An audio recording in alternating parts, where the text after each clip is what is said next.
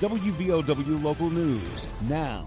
A car crash on Route 10 at Ferrellsburg Thursday morning claimed the life of one of the occupants. I'm Faith Bannister.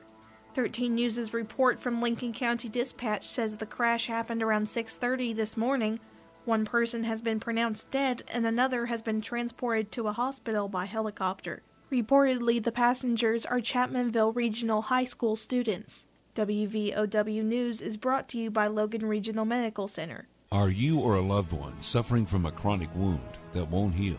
The Advanced Wound Center at Logan Regional Medical Center is here to help you. Our team of compassionate healthcare providers will develop a personalized care plan tailored to your individual needs. We use advanced healing techniques such as hyperbaric oxygen therapy to help you heal quickly. Call us to learn more. The Advanced Wound Center at Logan Regional, healing chronic wounds so you can get back to doing the things you love. Governor Jim Justice announced the appointment of Harry Evans as the acting director and state forester of the West Virginia Division of Forestry. A Glenville State graduate, Evans has 30 years of experience with West Virginia forestry. The previous director, Tom Cover, retired. West Virginia is the third most forested state in the country. WV Forestry was established in 1909 to protect and conserve the state's forest resources. The City of Logan Fire Department were called out Wednesday evening just after 5 o'clock to the Melville area. A brush fire was dangerously close to a deep mines intake fan. City crews extinguished the area near the intake and posted an update to social media. The fire department said the West Virginia Forestry Department is aware of the fire in the area and have been working on it for the last day or so. Several forest fires have dotted the landscape in the coal fields, including the area around Melville, at Dingess, Wayne County, Kanawha, Fayette, and Boone. Dry conditions and high winds have increased the danger of wildfires. In Kentucky, a constitutional amendment to allow legislators to call their own special sessions failed at the ballot box. Kentucky is one of 14 states where governors can call a special session and set the agenda of those special sessions.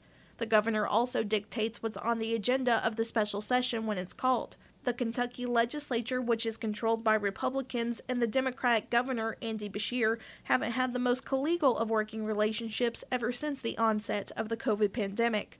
Kentucky voters also rejected Amendment 2 to the Bluegrass States Constitution. Amendment 2 in Kentucky, if passed, would have denied abortion rights, but the amendment's failure will have no real impact if legal challenges to the sweeping ban of the procedure are unsuccessful before the state Supreme Court.